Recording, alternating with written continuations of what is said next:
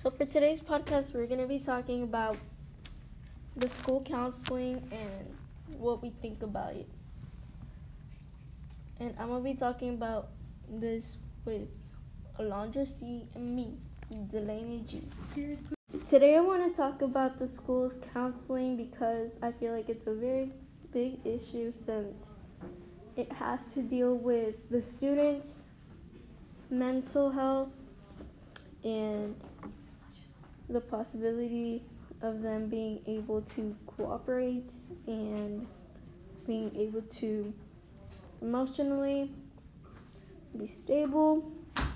The reason why I would like to talk about this is because I feel like in this school, if it isn't a huge, if your problem isn't a huge issue, um, they won't really pay attention to it.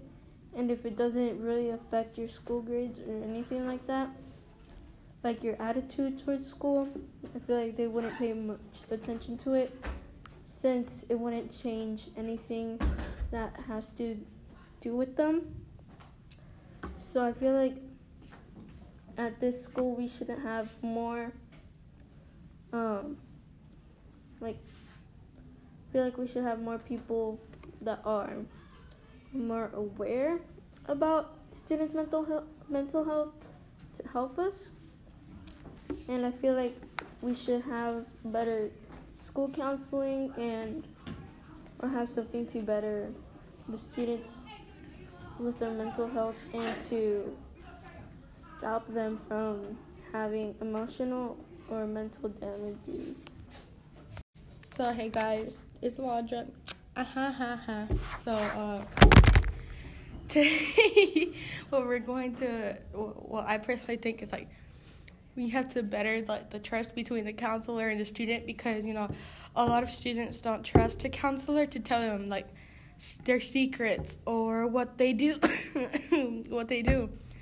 So like for them it's kind of like hard to trust a counselor because the counselor is an adult and they feel the students feel like oh they won't relate you know? Or that the adults are going to like judge them you know? So i feel like that's why we need to better the trust like make sure the students are able to trust the, the counselor and the adult they're talking to. And also i feel like the counselor should really like keep their promises when they say oh don't worry i won't tell their parents this. Because that's one thing the students like like i get that you want to tell the parents because like like it's a serious topic but you know sometimes even kids don't even trust their own parents with like their own secrets. So i feel like it's better for you to keep the secret. If a student tells you something and as a counselor you need to make sure that they trust you and you need to keep that secret for a little while just like once the student knows that there's like at least a person on their side and that they're ready to tell their parents then you can help them out and tell the parents like if so if a student tells you oh i'm depressed oh i cut myself whatever that is. So like you can't just go to oh call the parents and be like oh your child's depressed. So you need to do something about it. Because not only is that going to break the trust but it's actually going to make the child feel worse knowing that there's no one by their side. So that's why you need to make sure that child trusts the counselor. That way they know and they feel like they're that they have someone that's on their side and someone that they can trust and someone that pre- that will protect them you know? So that's what y'all counselors need to do and that's on what? That's on period. Ah ha ha ha. Thank you for coming to today's podcast.